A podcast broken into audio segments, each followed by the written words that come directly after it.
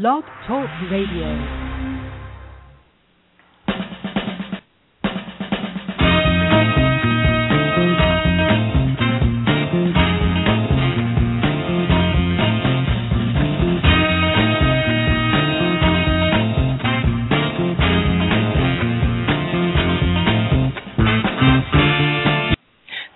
Morning. This is Gail Sylvia, but I'm actually sitting in here co hosting with the host of this hour, Randolph Duke. Um, the evolution of self image um, and how we create. Um, tips on how we create our own self image, whether we're on or off that red carpet, just in everyday life. Um, the wonderful thing about Randolph Duke being here on Sylvia Global is that he gives all of us, you know, just you know, the, those of us who are not entertainers or not actresses um, and well-known performers, he gives all of us an opportunity to see the value of our existence and how we can create an image for ourselves that makes us feel um, our, like we're at our best. Randolph, thank you so much for being here this morning. Good morning, Gail, and, and I'm so glad you, you started with that. What a, what a nice introduction. And you know, we've had some conversations about this, and we wanted to be very clear that as much as you, you know somebody's um, uh, reputation can be formed by things we see in snippets on the internet or or how they might be best known as a result of uh, public relations, PR, publicity, and the many actresses and entertainers, as, as you said, that I've dressed.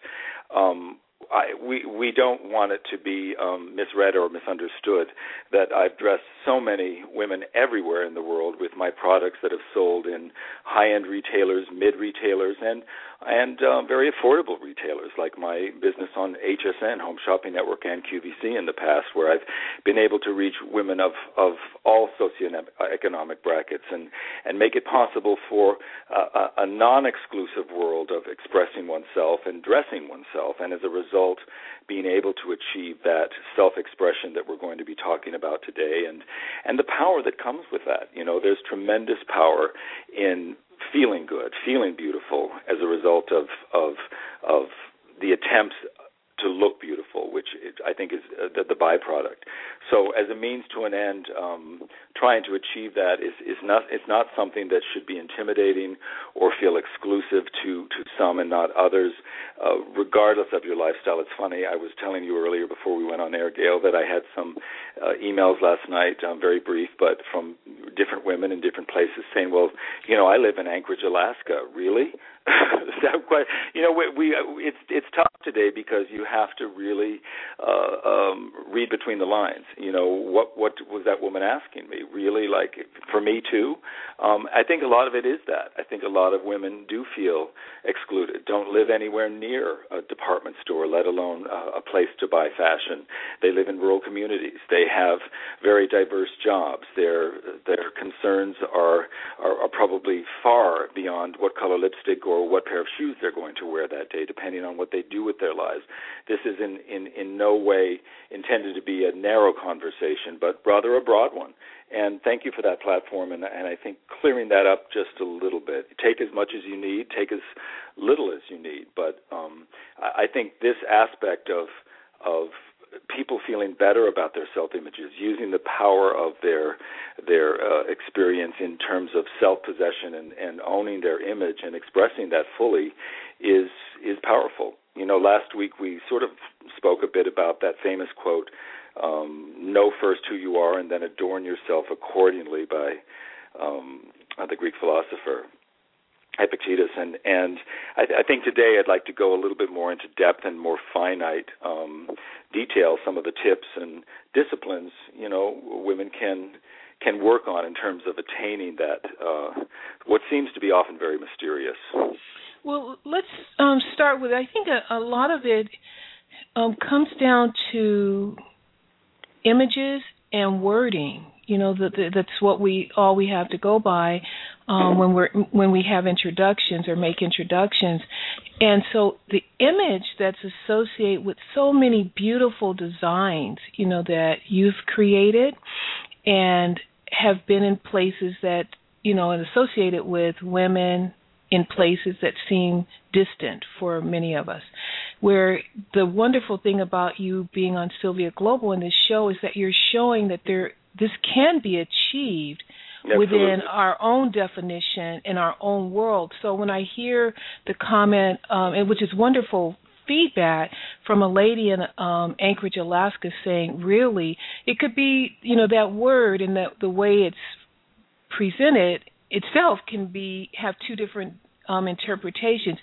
Absolutely, really, it can be her saying, "Really, how exciting!" Yeah, or really, I can interpret like, that can being really it. like me uh, in Anchorage, Alaska. So you're right. We live in such a, a world of brevity today, with the texts and speed that everything is moving, and with the internet being such an incredible medium for the interconnectivity of all of us. At the same time, we have to be careful that we're understood and that yeah. um, yeah. we understand and not miss the forest for the trees. And by that I mean that that I think often women do miss the forest for the trees when we these discussions arise because uh, no, you know the, the the vast majority of women I've dressed by far were not on a red carpet, were not um, uh, uh, gracing the silver screen or stages of the world or entertainers, singers, actresses, and so, and such. They were, you know, and I always struggle to come up with a word here. I've never liked that word, the average woman. No, Um, I, no. Who would like to be called average? Average, I don't. I right. think average has. It's not that it's a negative connotation. It's just a a sort of middle of the road word. I mean, you would never really describe yourself on your resume as average, would you? You would never write about yourself as average. You would find the things about you that are the most self-possessed, the most uh, uh, honed, the things you appreciate, the things you've worked on, educated yourself in. I don't think we would ever present ourselves. So why would we want to present ourselves in terms of our image as average? And why would we want to speak about ourselves that way? It's it's an odd word, average. It it, it really can depend on how you look at you look at it.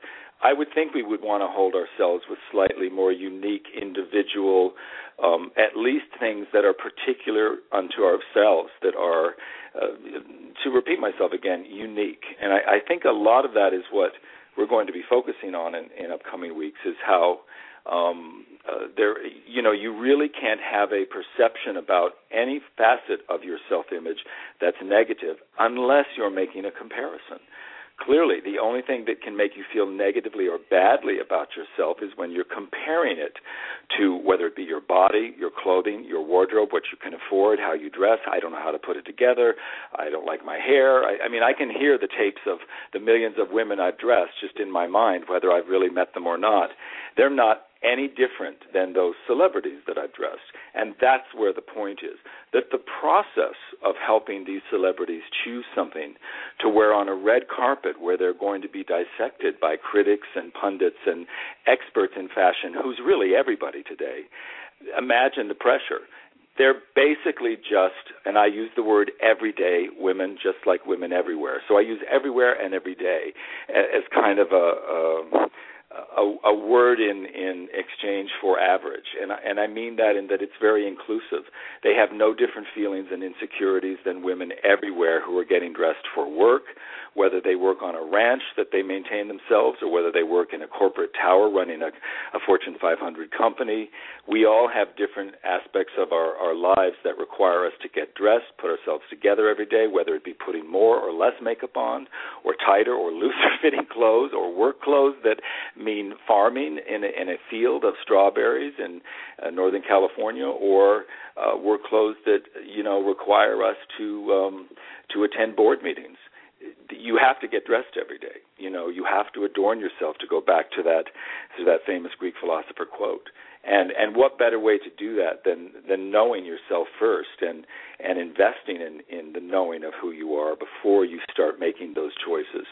Um, in, in the end, there are two ways to look at it. There's a, a negative tape that you can keep playing, which is going to bring you nothing but, unfortunately, um, not great feelings. You know, if we continue to tell ourselves things that are not pleasing about our ourselves as a result of the comparisons, you know, as they say, compare and despair we're going to continue having an, uh, not such a great fun ride or such a great experience. Um, my effort really is to help women start changing that tape with methods that are, you know, taken from the worlds of of New Age thinking, spiritual metaphysics, um, self-help work that I've I've done and, and experienced through different teachers in my lifetime, and really fusing them with techniques that are are are are just that. They're they're they're very studied and very learned. I think many women feel that style is something that um, excludes them or can evade them. They they they if I have this very mysterious idea about fashion, about style, when really much of it can be taught. So much of it can be taught. Well, let's go right into it. What are some of the you know the tips and techniques that you you know want to share with um, your listeners? Well, you know, I've said before that this sort of came to me at a point in my career where I felt I'd reached a crossroads, and and it was largely due to what we've just spoken about. I felt that so much of what I I, I was doing was being fueled by uh, by image, by PR, by you know uh, keeping up with a fashion world in New York. And when I transitioned about uh, 11 years ago, moving back to Los Angeles and focusing on different aspects of my business, and becoming much more entrenched in selling popularly priced clothing to everyday women. We'll start using this language so we become familiar with it, and I'll stick to it. Um, I, I had to really take a step back and, and examine what some of the problems were. And much of it was that women were detaching from the images they were seeing, whether it be on the runway or in fashion magazines, in advertising, even on the covers of magazines. I think women were starting to feel, I don't look like that. That's not my lifestyle. I'll never look like that. How could I? And so much of what they were seeing was merely an illusion, an illusion of kind of an ideal beauty created by people who had technology on their side, airbrushing um, and perfecting images so that uh, it, it, it could sell a magazine or sell a product, which is a lot of what you look at today. We all know those uh, cosmetic ads, and I don't want to name any brands that you know have these lashes that seem to go on for days, and and you too can have them uh, I mean, I, I can clearly tell that most of these ads have been altered. You know, they, I think one has just been pulled. We can talk about it. It's just been pulled from from advertising. It's a, a, a Dior ad, and I think that that was on all over the internet yesterday. That has been pulled because uh, I guess they deemed it a bit too much false advertising. That clearly we could see that these weren't real eyelashes. So I think that's what what women sort of have to fill in the gaps today and and use their heads. It also has a lot to do with their their own lifestyle and applying these methods for their own lifestyle. One of the things that I think is important is starting at the beginning when you decide to do this and invest in yourself in a different way. It's kind of a, almost a, an overhaul of sort. It, it might be a way to sort of rejuvenate your style, and I like to call it reclaiming your style.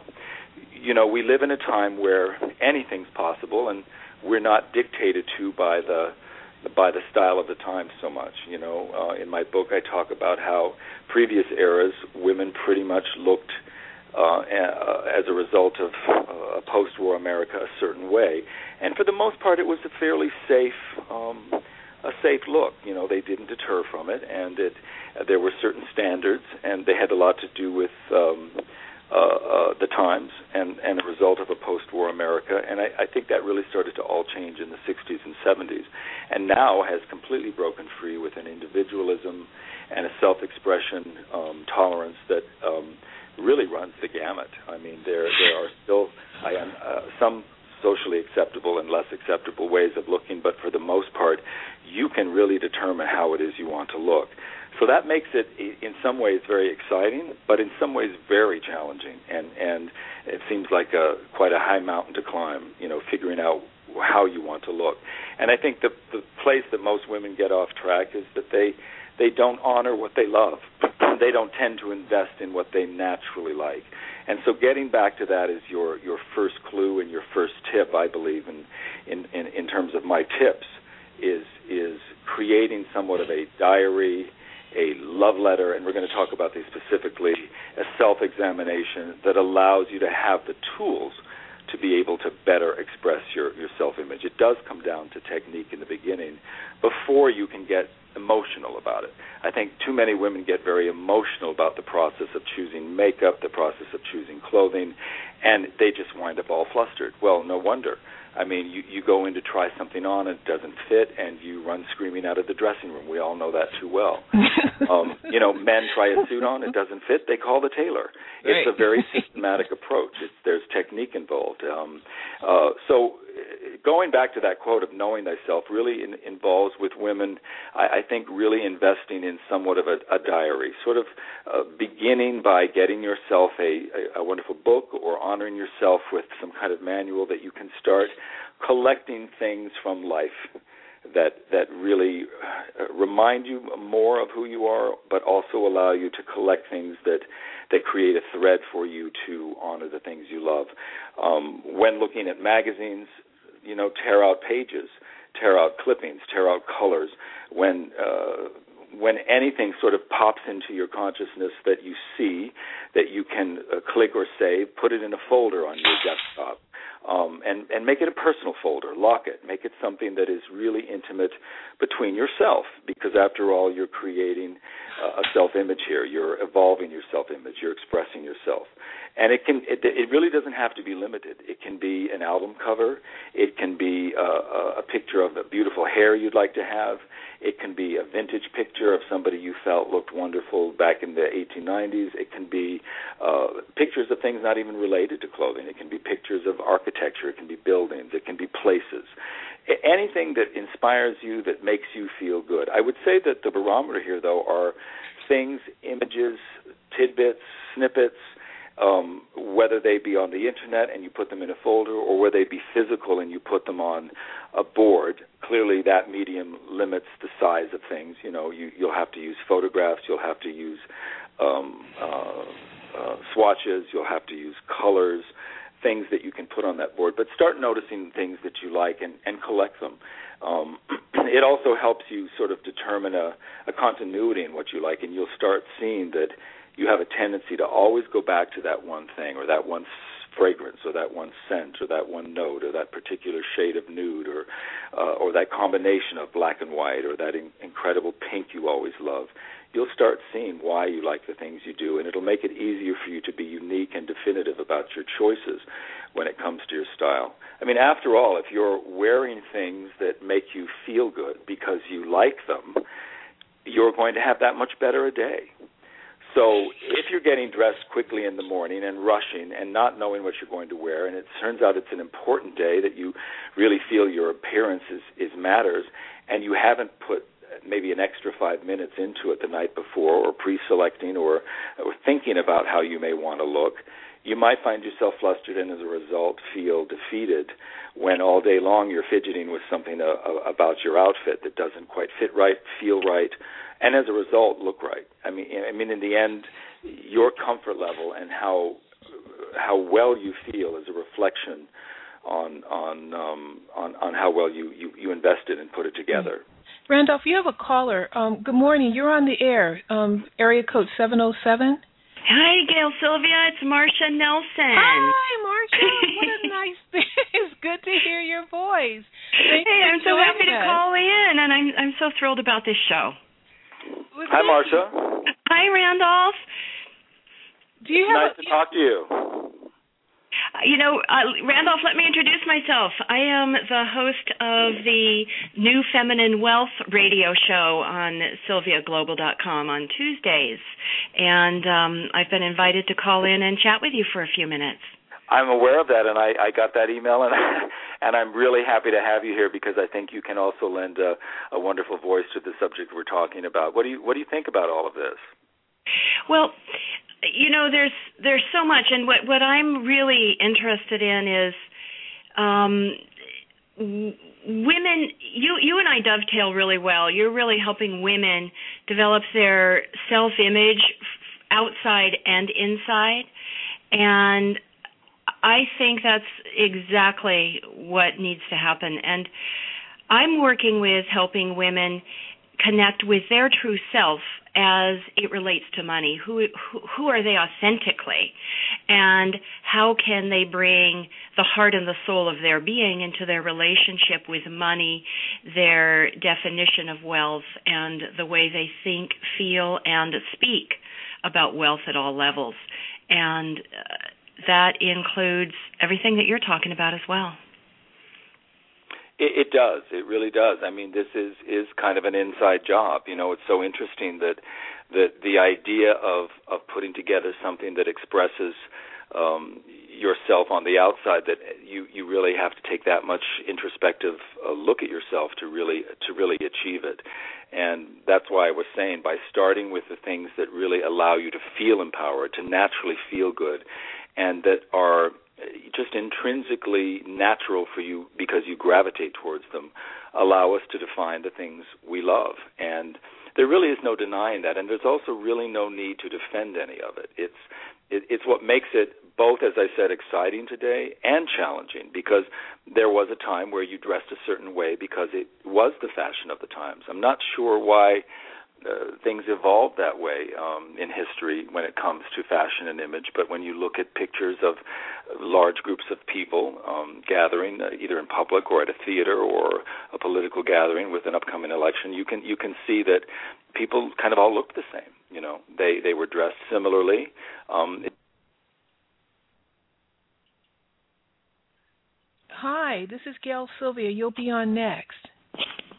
Hey, Gail, how you doing? Hey, Cindy. Yes. Hey, congratulations. Is that your married voice? It is my married voice. Can you believe it? congratulations. Stand by, okay? Um, okay. I, when I I was going to make reference to area code eight four seven, so you'll know you're in at that time, okay? Okay. All right, just stand good. by. Okay. you guys there. I guess I, I was hearing Gail speak to the the next caller. I'm so sorry. I'm, I'm, not sure where we left off. I'm sorry. I didn't realize that it was good that you could hear me. I thought I had you guys on mute. You have lots of callers standing by, Randall. So I'm um, go oh, ahead, Marcia. let's get them on because we want to make this Oh, a very we'll open discussion. I know people have a lot of questions. We're going to engage. Um, Marcia, stay with us. Here's Cindy. Um, Cindy Perlman is on with you, Randolph. Marcia's on, and I'm just going to engage them in the conversation. I'm kind of ma- ma- manning the board, and I, there's usually someone else doing this, but you have callers coming in, so I'm trying Hi, to do Cindy. it. How are you today? Great, Randolph. What an honor to be on with you. I'm a big fan. Oh, that's very sweet. Thank you so much for calling in. We really appreciate it. What are you thinking about today? You know, I have to say, I love how you're talking about being empowered. I do a lot of beauty writing, and I've written several beauty books, and and that's what I believe too. It's not looking like you're 20 or looking like everyone else. It's just feeling good about yourself. Yeah, it's it's a very hard thing to really distill and very hard thing to convey to people. But I do believe that I, I've started to break it down into some more more finite, practical um, applications. You know, one of the things I talk about in my book is having dressed so many women and been in the dressing rooms with so many women. You know, I, I just notice one thing for sure that most women have a self-deprecating natural tape that starts playing. Uh, maybe we should call it a DVD to be a little bit more, um, or CD to be a little bit more modern, because I still say CD or tape, uh, cassette tape, which dates me. But, um, yeah, which dates me. But but nevertheless, it is some some kind of verbiage that runs through their mind that is constantly, um, uh, again, through some sort of of, of pre-wired comparison sake, uh, finding the flaws. You know or so often i'll i'll have you know a significant other with that woman when she's shopping and i'll ask that woman you know what's your best feature? Tell me tell me quickly 5 seconds. And they they i just see that tape clicking through their head. Well i don't like my hair and i'd like to get my teeth fixed and god if my boobs were only higher and god there's a little cellulite right now in the back of my thigh. I can feel that right through my skirt i can just they don't even have to say it. I can just see it when they look at themselves in the mirror. And you know, it's so often that that significant other, the husband, the boyfriend, the son, the, or, or or even just somebody with him, will say, "Silly, you know, it's your smile." You know, and it's such a beautiful thing, you know, and and that that women can't often recognize in themselves what is unique or special or beautiful uh, uh, uh, in terms of an aspect of themselves. They get very literal when it comes to this stuff. They start comparing um, line for line, measurement for measurement, size for size. All of these things that have, have, I think, really become antiquated with this whole idea of how you express yourself um, and your self-image. You, you know, no longer do sizes matter. We know why because they're so vastly different from brand to brand. You can be a two in a designer size. You can be eight in a more popularly priced brand, and the vanity sizing today is off the charts. It's really a case by case situation depending on what brand you're buying. So there is no standard sizing any longer. One of the biggest mistakes I find that women do make is that they don't dress for their body type, their figure, their shape and, and not to sound old fashioned and use words like pears and apples and all of those words we use, fruits we use to describe women's shapes. I kind of modernized that in my book and I started making them uh, less emotional. You know, if we could take the emotion out of the whole process of getting dressed, not unlike when you put makeup on. You know, if somebody teaches you how to put your makeup on correctly, you know you don't start with your mascara and your lipstick. You know that there is a a process, a step by step way of layering your makeup for the best results results. You're going to get the same best results when you start to dress properly. And um, it starts with a thought and it starts with a conviction. And, and I think we need to rid the, the conviction a little bit of the negative tape. So I almost say before I begin helping a woman sort of readdress how to uh, readdress how to dress herself, I, I start debriefing her a bit. I start giving her some exercises that allow her to sort of clear the cobwebs of some of this old thinking and and that means starting with uh, simply a very simple exercise, which is um, something that's very intimate that you do alone. You can do this in front of a, a mirror, preferably a three-way mirror. But if you don't have one, a, a full-length mirror will do on the back of a, a closet door, or uh, even if you have to stand on a stool in your vanity uh, in front of your your sink. I mean, it's it's about taking a, a long, honest look at yourself. And in my book, I really call it the the paper bag exercise part of making this less emotional helps if you you do cover your face with um and I think the best the best and easiest tool is a, a paper bag, you know, a regular grocery store, you know, brown paper bag. Cut two circles in it for your your eyes, and um, and hope your hope your significant other doesn't walk in on you because it could be a little strange. You know, it could be an early Halloween. But you you want to stand in front of that mirror, and and the the, the process of covering your face is is is really amazing. It sounds a little crazy, but what you'll find is it it detaches you from looking at that body that you're examining as your own. It allows you to be slightly more objective about it you know, you just don't start spiraling into, oh my God, you know, if I had only been to the gym a few more times, if I'd only kept with that diet, if I'd only done this, done that, and here goes that tape again. What we want to do is is get that tape to stop from playing. So by really uh, uh, setting some boundaries, one of the things I don't allow in this process is really any negative um, uh, uh harshly negative or judgmental language.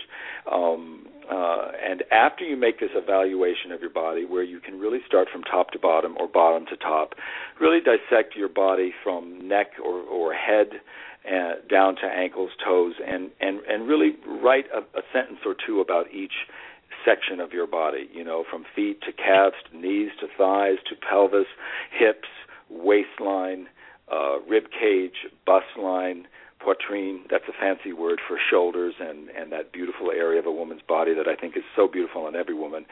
And um neck again chin uh, uh if you want to d- divide the face into several categories but maybe head would be enough. And and write a sentence or two about each and try to keep it a positive sentence. If you can't think of anything positive at all to say about it um you, you know I, I think the initial process is to really to be uh, objective about it. You know, if you see that you have a, a longer waist uh, by proportion, or you feel you're a little bit lower figured, uh, carrying more weight or volume around the hip area, write that down. But it's not to write it with judgment; it's to write it from a very objective standpoint, so you can really define what you're working with.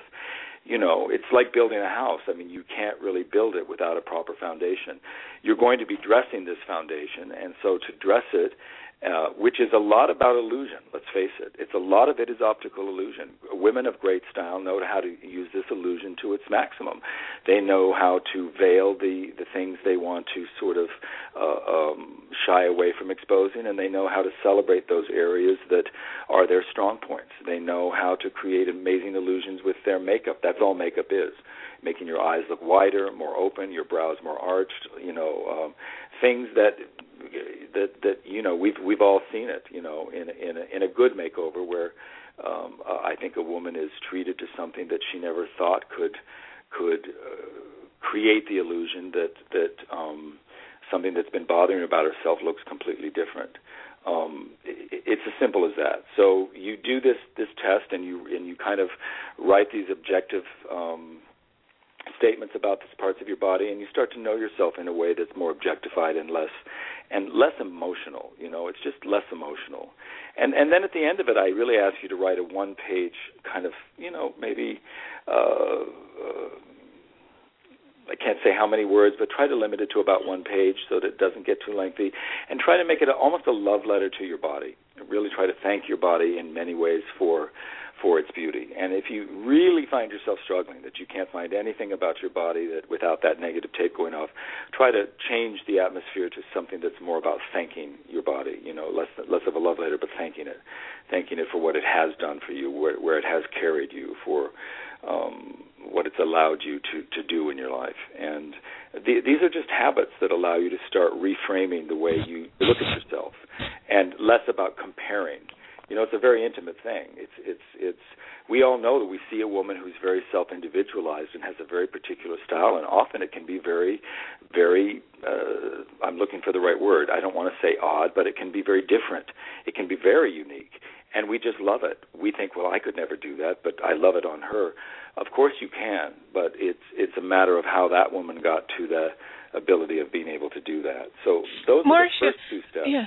Randall, excuse. I want to just um, ask Marcia and Cindy a couple of questions so that they can engage in the conversation sure. with you because you've you've shed a lot of um, you've provided a lot of information. Uh, Marcia, in the new feminine wealth, how much of what you hear Randolph describing right now translates into the kinds of conversations that you're having with women as they define wealth?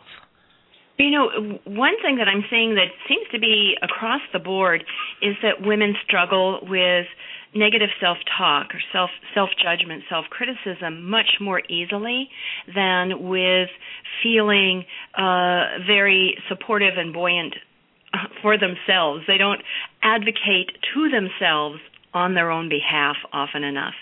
And this um, technique of um, looking in the mirror and really looking for how do I feel about my my body and what do I like and and to get into that mode of seeing in a in a new way can be done also for women in their relationship with money. We have so many unconscious beliefs and mindsets that hold us back and keep us in an uneasy relationship with money.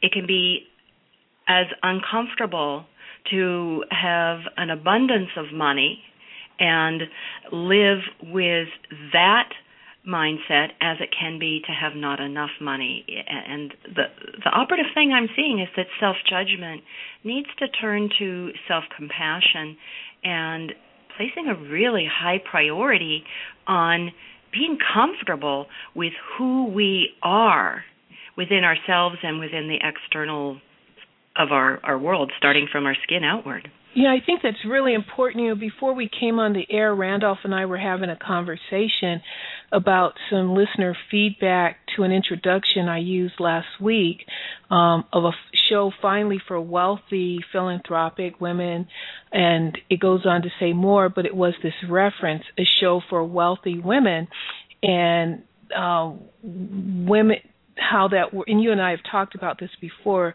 you know this aren't always comfortable with this word wealth because it's only associated with amounts of large amounts of money in the bank. And it would be similar in my mind to opening if Randolph opened up his show by saying you know finally a show for beautiful women. And you're like well I don't see myself as beautiful you know or I don't see myself as wealthy.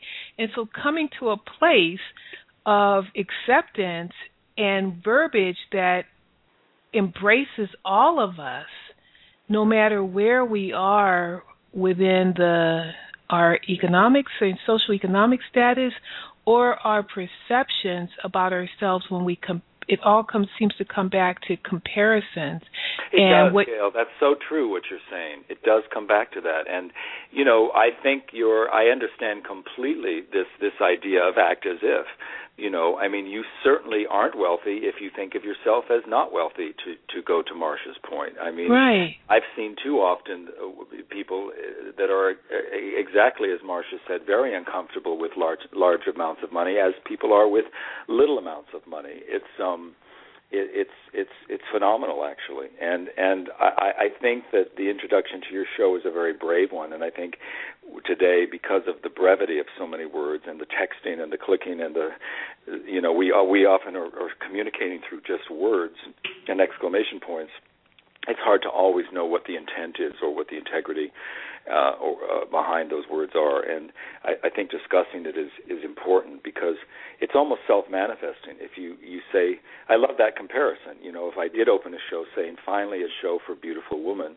I would want to to to listen to that show. But I can see how many might suddenly with that negative tape feel like well am i a part of that group and you know th- this goes all the way back to very early feelings that we have when it comes to the peer pressure of life you know and the system of schooling we have where we we go to school and we compare ourselves to um, students that excel or students that do better or students that get picked for the volleyball team or don't get picked for the volleyball team and soon we start to fall into groups you know the nerdy group the pretty group the popular group the geeky group and um, we all know too well that some of these peer pressures last a lifetime. It's very hard to shift the paradigm. It's very hard to break that. Uh, to some extent, there will always be peer groups. You know, the, the streets you live on. You know, the um, the the the social class you, you live within. The the um, the comparisons will, will always be there, and and the ideals of beauty will also be there. You know, I mean, culturally they can be very different, but if you're not living in Tibet, then you're still probably buying wrinkle cream. If you're living in Tibet, you know, they find the more wrinkles, the more beautiful. So um, it, it's very culturally defined today, and um, very dependent upon where you are. And um, because we live in a physical world, there will be things that will uh, you know potentially be seen as as um, as beautiful or not. But more importantly, it's not so much how they're seen from the outside; it's how they're experienced and felt from within. And and that's that's the harder thing we're trying to define here. Is and but you know it when you know it. I, I think is the best way I can start with this. Is you know when something makes you feel good about yourself. You know it. So this does require a lot of experimentation, a lot of trial and error um, and and and style and image is is is as a result something that takes a lot of trying. You know, when fashion designers put their fashion shows together for their annual presentations, we do something called looks sessions. It's why I called my book The Look because in the end, really any outfit is just basically a look. It's one look and it can be subtly changed by just changing an accessory or even a hairstyle. You know, an outfit can look totally different when you have your hair down or whether you have your hair up. It gives it a whole different attitude. So what designers do is they start putting their collection together and as they put it on a fit model or a showroom model, they start trying various variations of that. Well, I don't know, something's not right. Maybe we should put hose on. Okay, so we try opaque hose, we try sheer hose. I mean, it comes down to so many elements that you can combine in such a myriad of ways that you know it takes a lot it takes a lot of time now designers spend a lot of time coming up with the exact image they want to present on a runway but uh, you can narrow that down, down by by having certain things that you rely on. You know, they they're they're really like your best friends, your greatest allies, things you always know you can turn to, your classics, your your that are, that are going to work for you because largely they just make you feel good, and they really accent your your most positive attributes that you are self aware of. Cindy, what are your thoughts? You know, it's so funny that you're talking a lot about self image because part of my job, I'm fortunate enough to interview some of the most gorgeous women of the world for NBC's website, stylegostrong.com. And it's funny, I just talked to Viola Davis the other day, and she's amazingly gorgeous. But she told me a story that she went through a big period of her life up up until recently where she would not answer the door without putting her wig on because she just felt that was beauty and no one could see her in her natural state. And then we all know in the last several months she's gone natural with her hair, which caused actual news stories over her going natural. So it is it is funny and last weekend I interviewed Halle Berry for Cloud Atlas, and Halle Berry even walked into a room looking amazingly gorgeous, just in a very simple black dress. And I mentioned how great she looked and she was like no are you kidding i i don't look great i you know i think i look a little frumpy today i've had a long night with my daughter and and now there's you know, some good news for women everywhere. Halle, Halle Berry, Berry has some self-esteem. Didn't you guys love that one? I was like, Halle, I love you more than I've ever loved you before. Uh, me So- too, and I know Halle well. I've dressed her, but uh was this when she was honored in that black dress that I saw her wearing, that uh, sort of retro-looking dress that she was honored in? Simple press junket for Cloud Atlas, which everyone Yes, I should remember go see. that. Yeah, yeah. It's a, it's a great well, movie. that, that just goes to prove this is what I said. I mean, these women that we hold up so high, like you know, modern day goddesses, they feel exactly the same. There really is no difference. Can I tell you guys something crazy though? And I've ghostwritten so many books of people I can't even mention because I had my 900 confidentiality agreements.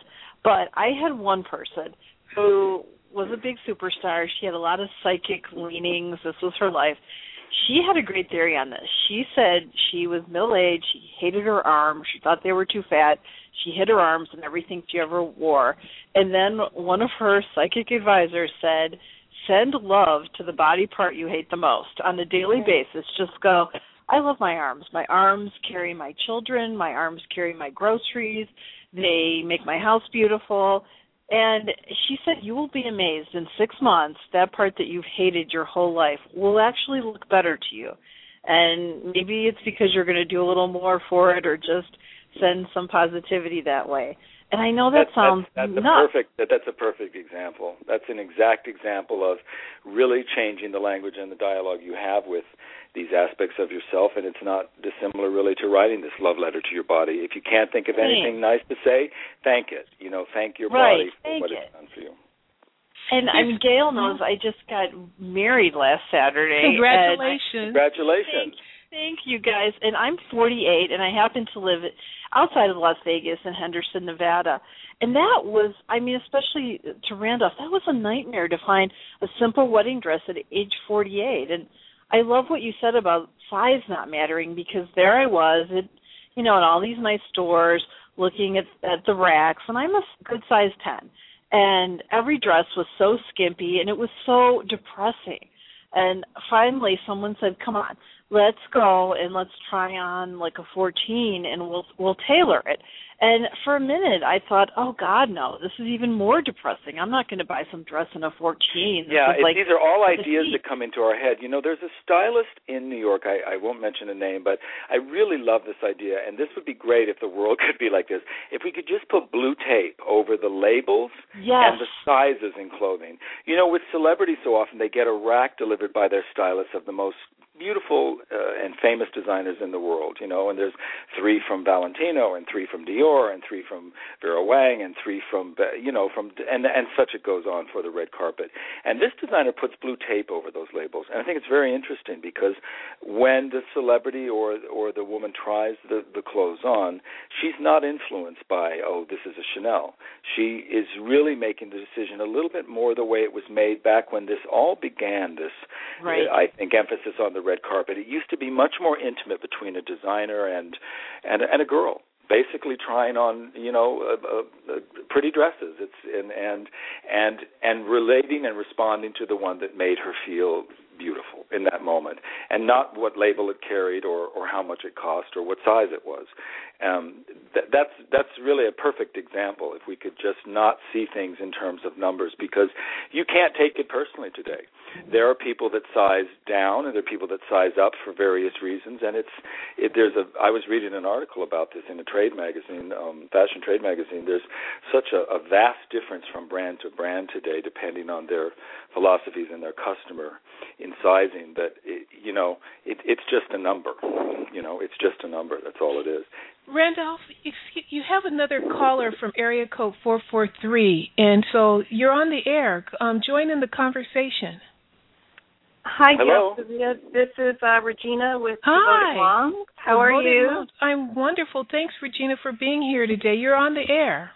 Oh, great. Randolph. Oh, my goodness. If we could just take you and put you in the Devoted Moms slot, um, I don't know what Tasha and I would have to talk about.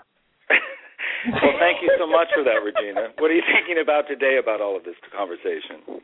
Well, one of my questions is that you know we also we talked on devoted moms just about how do we um, intentionally and purpose, purposefully um, grow our children, and in a way that it is faith based. And so, as you were talking about what influences how we feel about our bodies and our um, our physical our external um, um, I guess our external view for the world, we are spending a lot of time thinking about how do we work particularly with our girls about their internal so that the external is just is just that, just a coating or even icing on a cake. So I wonder um, what mother or what mother figure influenced you to um, think so broadly and so very strength based um, in how you view and how you do your work.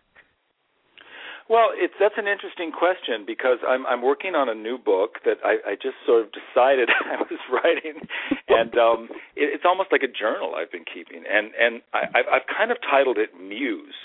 Um, Randolph Duke looks back at some of his most inspiring women, and mm-hmm. you know, you know, designers always tend to work with this idea of muse and who was your first muse. And in my case, I really think of every woman as as my muse. Again, I, I don't really have this idea of exclusivity. There isn't somebody who is is necessarily a great. If I'm working in a department store and I'm dressing that woman, that woman almost becomes my muse for that moment.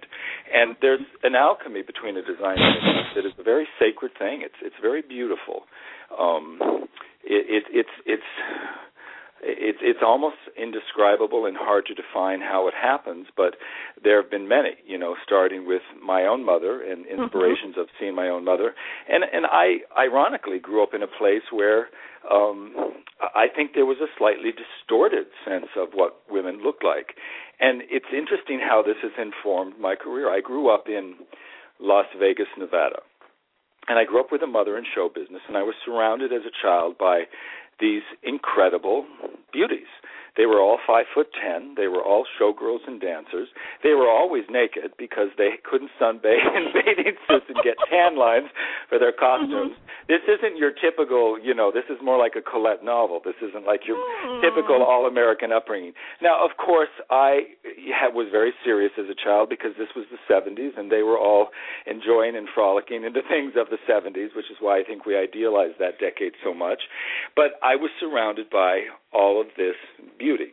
And um, uh, as a result, I think what happened was I was the one who developed this sense of dysmorphia, so to speak. Mm-hmm. Uh, I, I think the gift is that I was the one who felt not beautiful enough, not tall enough. Not why did I look like this? And I mean, there were males around as well, male dancers, male singers, people from show business, and I was. It was generally an adult environment I was around. The mm-hmm. gift was that I was in an environment where I think for many years in in my late teens and early 20s even when I did grow up and became taller and whatever I still felt like you know somewhat of an ugly duckling and mm-hmm. it didn't really matter what anybody said to me I always felt mm-hmm. like I wasn't one of those people so I think that it it for me a lot of what I'm able to convey came from my own journey, which mm-hmm. was an inversion of having so much beauty around me. It didn't make me just design beautiful things. It, it allowed me to have a perception from the other side, so to speak. So a lot of people don't know that about me, and, and I, I like to tell them that because. Um, you know, they wonder sort of where your inspiration comes from.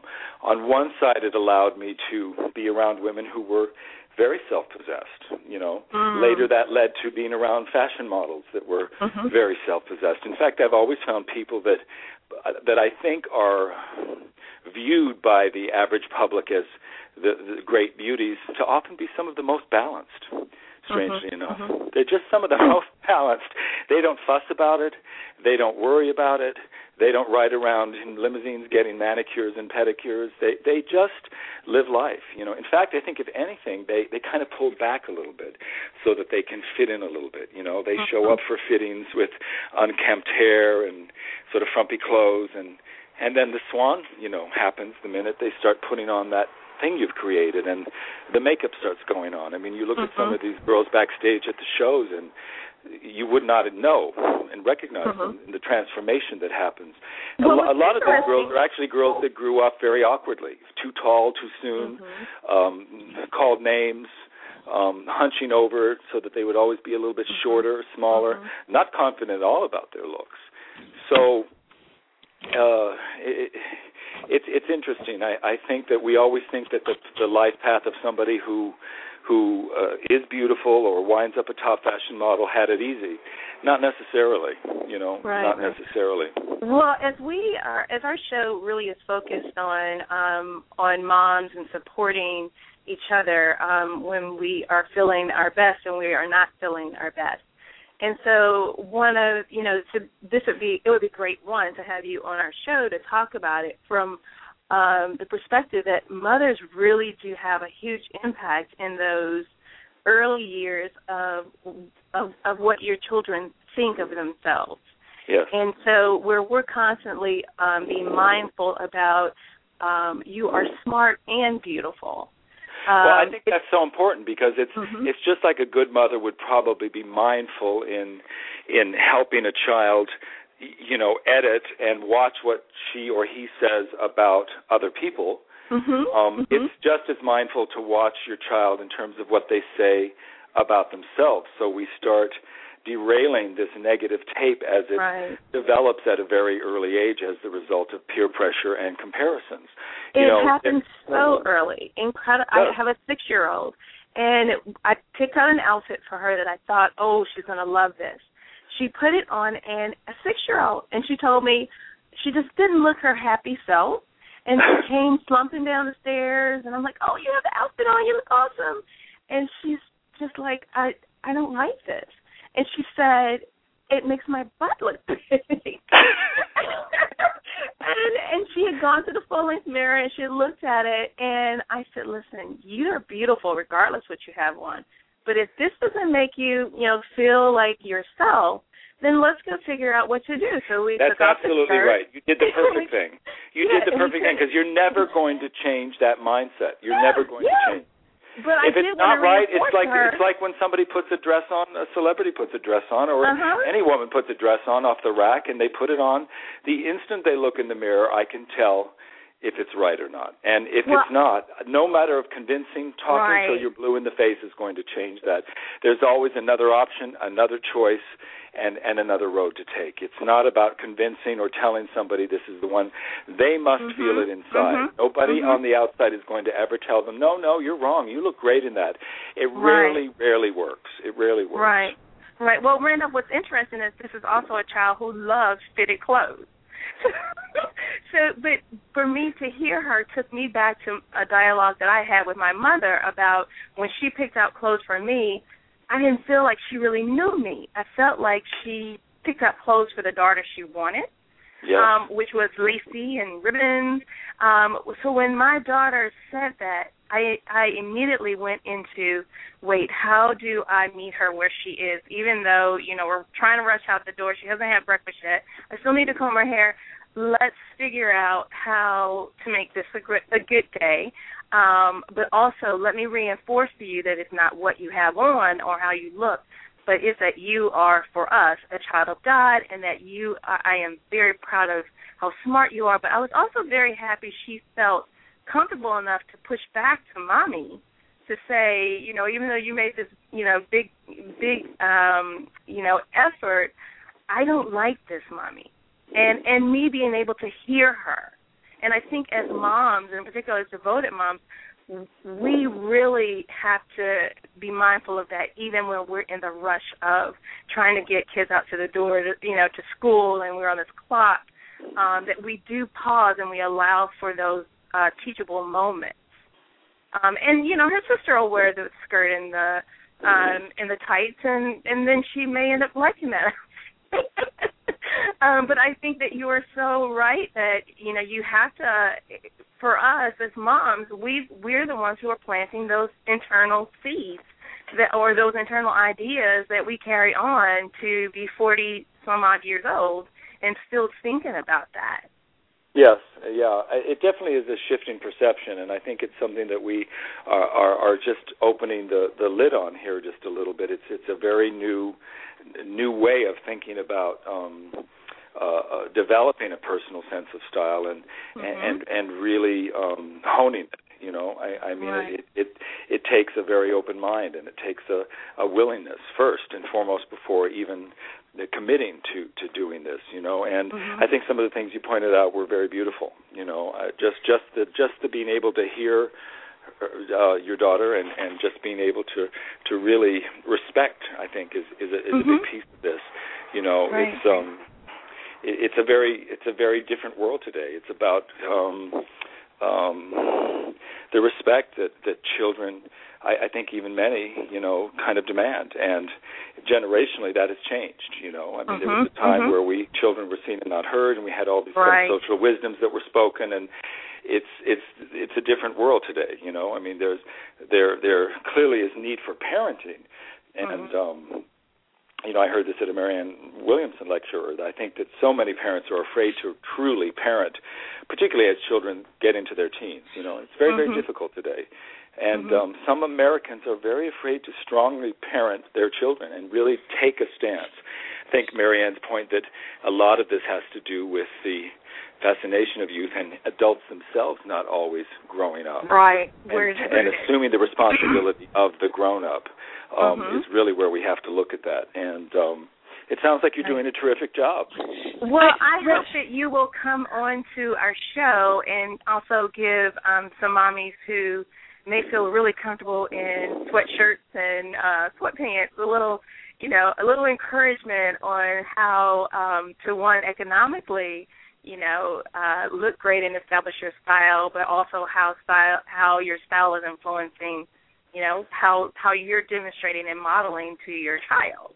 And Absolutely, so, um, absolutely. Yeah. You know what you'll also all of us will be able to do is encourage your listeners to listen in to each of the hosts um, on Yeah. their show. So Randolph's here every Wednesday, ten to eleven, um, sharing incredible advice and encouragement, and then Marsha's on Tuesday mornings from nine thirty to ten thirty. Cindy's on Wednesdays right before Randolph um, eight to eight thirty um, tonight, and then we also have um, Emily and Jamie, um, the wealth psychologists. Uh, in the, their participation in this discussion will really um, enhance, you know, all the elements that have been referenced here today.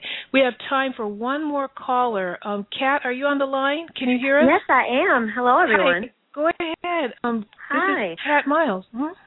I have a, a question. Actually, it does speak to perception. Um, I am very fortunate to be in a family environment where everyone is really embracing my uh, self-expression, specifically through my very large hair. I wear my hair really big. It just happens to come out of my head that way, and I go I with it. love the way you said that in the most self-possessed way. That was wonderful, Kat. Thank you. Um, I find in some business environments, however, it becomes more of a talking point than I would like it to be. You know, I, I come to the meeting ready to talk about the topic at hand, and my hair seems to be a bit of a distraction for folks. But do you have any tips on how to nicely segue the conversation back over to the topic in hand, even though my self expression seems to be on the forefront of most people's minds at the moment? Well, definitely, I wouldn't recommend dyeing it pink. Okay, Um, no, I wouldn't do that one. but it, it, that's very interesting. You know, I think it's really just kind of acknowledgement. You know, I think it's it's it's acknowledgement, but you really have the power to redirect that conversation. It's uh, and bring it back. Uh, uh, you know, I think sometimes these things are often they they kind of are. um the ways we get comfortable in conversation. You know, I mean, so often you'll you'll enter a meeting, a board meeting, a formal meeting, a not so formal meeting, and there'll be a kind of chit chat that goes on. You know, you'll be talking about things that don't seem relevant at all to the meeting. Um, I, I think it's important. I think that these are things that allow people to settle in, to find a, a comfort zone. To your your hair may be the great mediator. You know, you may not be giving it a credit. It may actually be your greatest asset it, it may this is what I mean about the power of of of image you know? If it's distracting to the point of of of of self consciousness i think that's a, a different subject matter. If you start to feel that you recoil or that it inhibits your ability to speak or that it it, it diffuses or or dilutes your message then that's a choice you have to make in terms of uh, appropriateness. You know it's so often why i think we see the level playing field of way certain professions dress alike, you know, and, mm-hmm. and the and the and the fact that in corporate America there's a certain a dress code that's um, imposed in, in certain environments. I don't really think it's a bad thing. Um, and after all, ask yourself a question: Would you trust a dentist with a pink mohawk, you know, and, and seven nose rings? It, it's really wrong not to because he could be a brilliant dentist. That just happens to be the way he dresses. But notice most don't. Most yes. don't. And and so there are some trades, some professions where uh, I think a certain kind of um, comfort level is reached by by by looking at somebody in something that just levels the playing field to to uh, to uh, to uh, to a place where they they wear the uniform. You know, they wear the uniform. Thank you. And I think you spoke to part of what happens with my discomfort because I'm, I'm typically very comfortable with it. But there are certain associations that come up, uh, right. like oh, big hair equals free spirit. Actually, right now I'm talking about something that really entails me being a Type A personality. Right. So, So- what happens is it then starts to kind of go against your your message, or or di- dilute, or diffuse, or or or, or um, uh, uh, uh, kind of make it more difficult. So that's that's where you can make some choices that have to do with actually how how you present yourself, or just the awareness of it, like you just had there, allows you the ability to actually make a comment about it, which I think can actually be very refreshing. Hey, Thank thanks you. so much. We've run out of time. Randolph, Marcia, you know, Kat, Cindy, Regina, thank you so much. And we and I have to apologize to the other listeners that did not get to connect with you this week on Randolph Duke's Show, but he will be back next Wednesday, 10 o'clock to 11 o'clock Pacific Standard Time in the morning, and you can call in and he'll be happy to engage in conversation with you. Congratulations, everyone, and thank you for being here on Sylvia Global. Thank you, ladies, Thank you. so much. Okay. Bye bye. Bye bye.